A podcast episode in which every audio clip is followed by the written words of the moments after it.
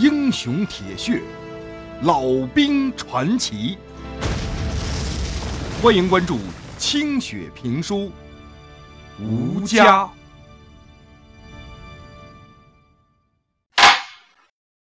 大学的生活那是相当的丰富，是乏味的高中所无法比拟的。谢有盼这回算是开了眼了，一时之间是应接不暇。除了每天的课程，学校里边还大量的开展了时事讲座、思想交流和集会活动。只参与了几回，谢有盼就发现自己和城里长大的同学之间的差距了。自己的考分比起其他省的同学。低了好多，而城里的同学对时政是非常的关注的，学习和思想都能够紧跟国家的脉搏。对于中央发布的各项指示和人民日报的社论，他们都可以长篇大论的说个来龙去脉。对于那些刚刚发布的政令，其中所包含的潜在含义和预示政策调整的方向。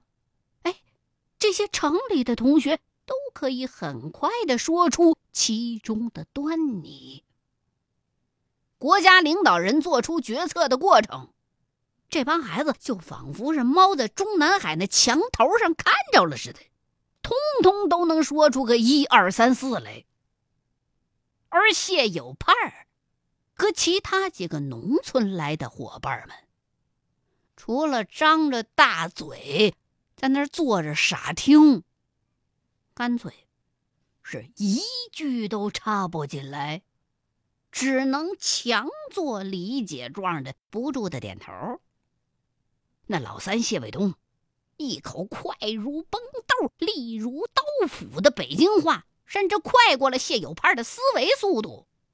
谢有盼总得等到别人说完了一阵儿了，哦，才明白意思。而这个时候，别人已经在讨论别的问题了。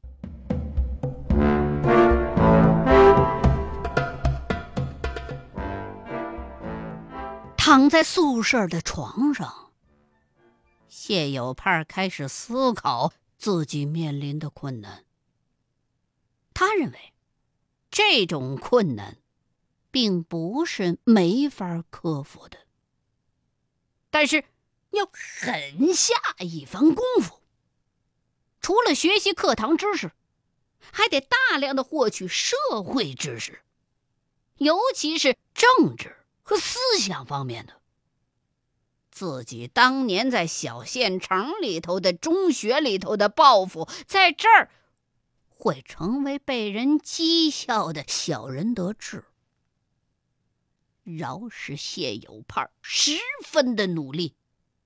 可是，头一次期中考试下来，他的成绩竟然只排到倒数第十二名。谢有盼曾经爆棚的一鸣惊人的信心，遭受到了巨大的打击，在同学面前头都抬不起来了。女同学们叽叽喳喳的指点，更是让他无地自容啊！来到北京城，看来只是自己万里长征的第一步，自己绝不会就此就承认失败了，一定要重新的塑造自己，跟过去的谢有派彻底的告别。不能让江南雨这样的姑娘轻看自己。当然，首当其冲的，就是他改了自己这一口总是让人皱眉头的河南口音。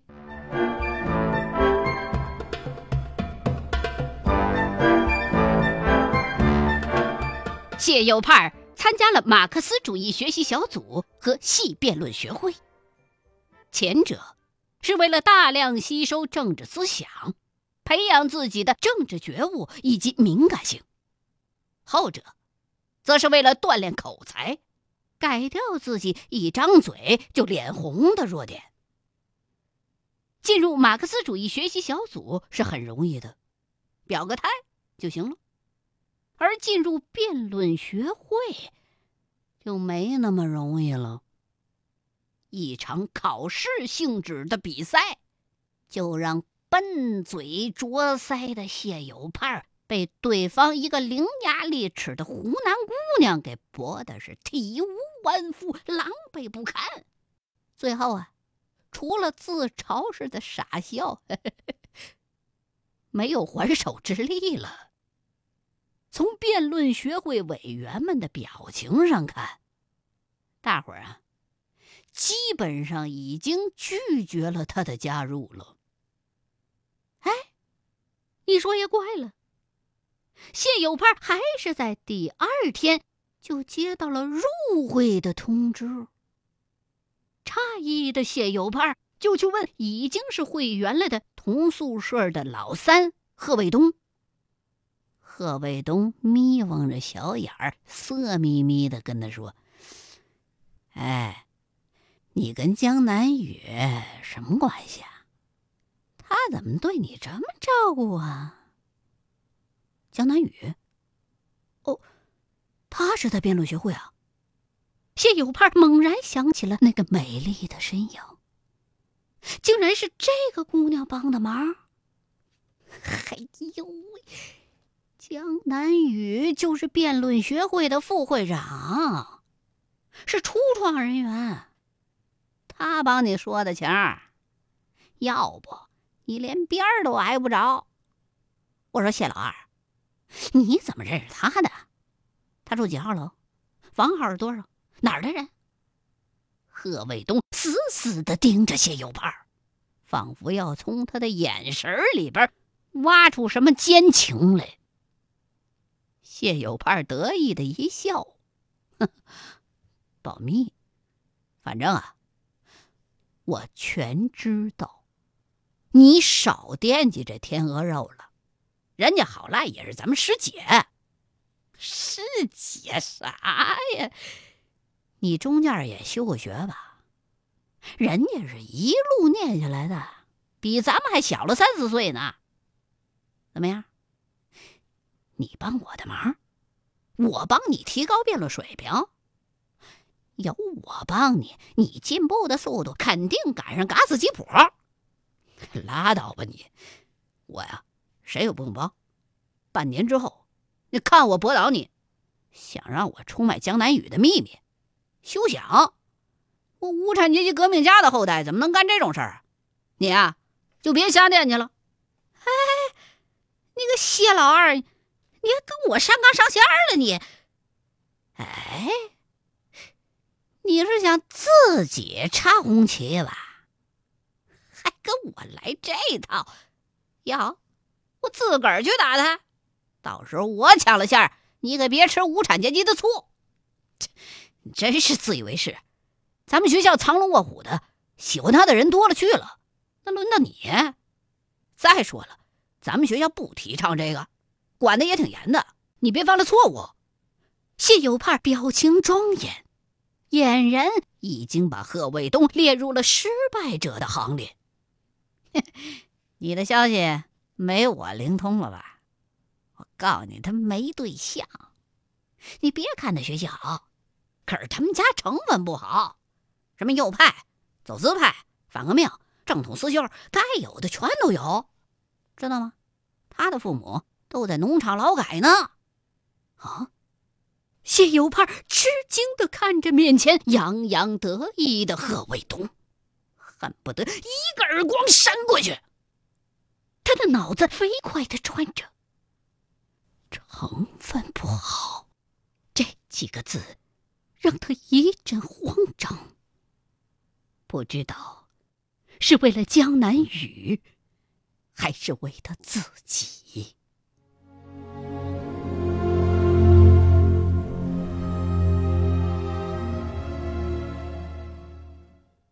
学期过得飞快，转眼又是寒冬了。最高院领导指示，北京法律学院为党校性质的学校，要培养无产阶级专政的干部。于是，不少讲课很好的党外教授靠边站了，以资历最老的老校长钱瑞生为首，党外教授有九个人，被学生们称为“九大金刚”。这些人基本上都是旧社会的法律界的名人，水平没得说，就是思想有问题。其中，精研《红楼梦》的吴思玉教授和精通多国外语的朱基武教授，这两个人都是博学而幽默，很受学生的喜爱。雷杰琼教授讲授的婚姻法新颖活泼，学生们也是非常爱听。估计学院党委认真的考虑了这个情况。就没让这些臭老九彻底的靠边站，课是不能讲了，就给他们成立了研究室，让他们专门编译有关资产阶级政治、法律方面的资料，实际上就是在改造思想。学院的大字报上说了，这些教授受万恶的资本主义的毒害太深了，脑子洗的不好。不能教法律。如今任课的讲师和教授们，大多数比较年轻，这几年毕业留校的不少。授课的时候啊，特别强调政治性和阶级性，什么刑诉、民法、法律思想史这些专业课程的教材几乎全都被清理掉了，取而代之的是政治学教材为主的新内容。原本是必修课的社会主义法学概论和西方政治思想史，成了选修课。后来干脆连选修都停了。谢有盼对这种现象并不奇怪，也不慌，反正只要大伙儿都一样，就没什么高低的区别。国家让学啥就学啥呗。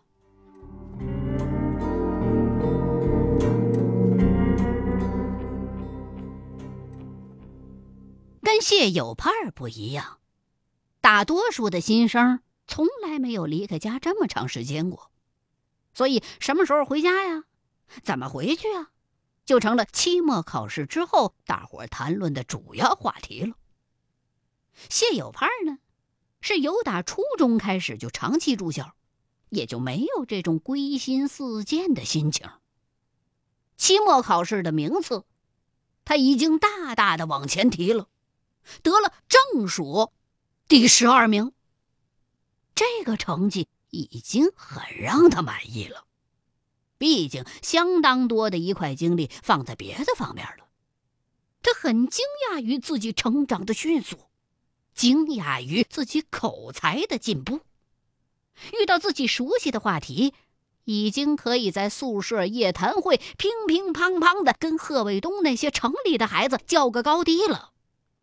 这种争论啊，往往从要说出一个结果，最后演变成要压倒一方的斗智斗勇。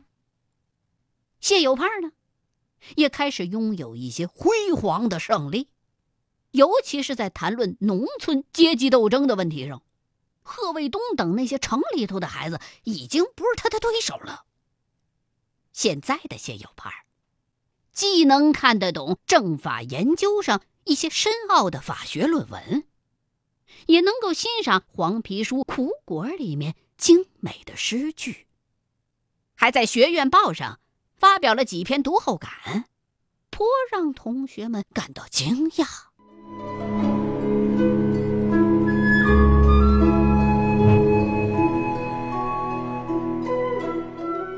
跟着中央精神的节奏，政法学院的各项运动和批判工作。突然多了起来。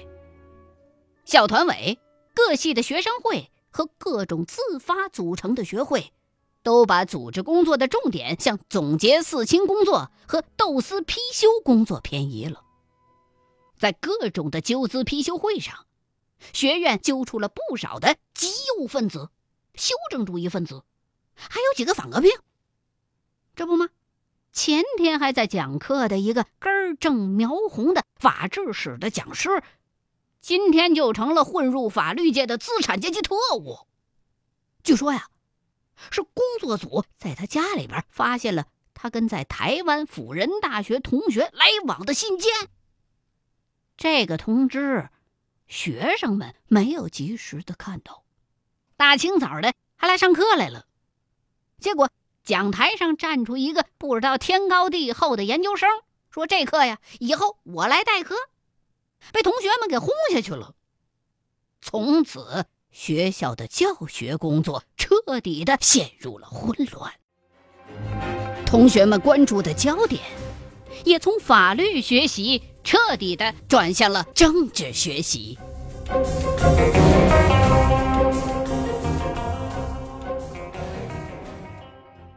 谢有盼和全宿舍的兄弟都参加了团委组织的纠资查反调查小组，因为白皙的同学，也就是现任副校长帮了忙，谢有盼的履历上家庭出身写为革命军人，因此他顺利的加入了小组。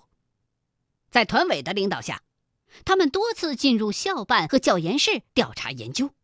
揪出了不少有着资产阶级路线嫌疑的领导干部。谢有盼因为洞察力强，对发现的问题毫不妥协，而且敢于同反动权威们义正辞严的理论，因此备受组织领导的关注。到了年底的时候，谢有盼儿已经是小组的先锋组组长了，他获得了同学们的尊敬。也获得了宿舍兄弟们的刮目相看。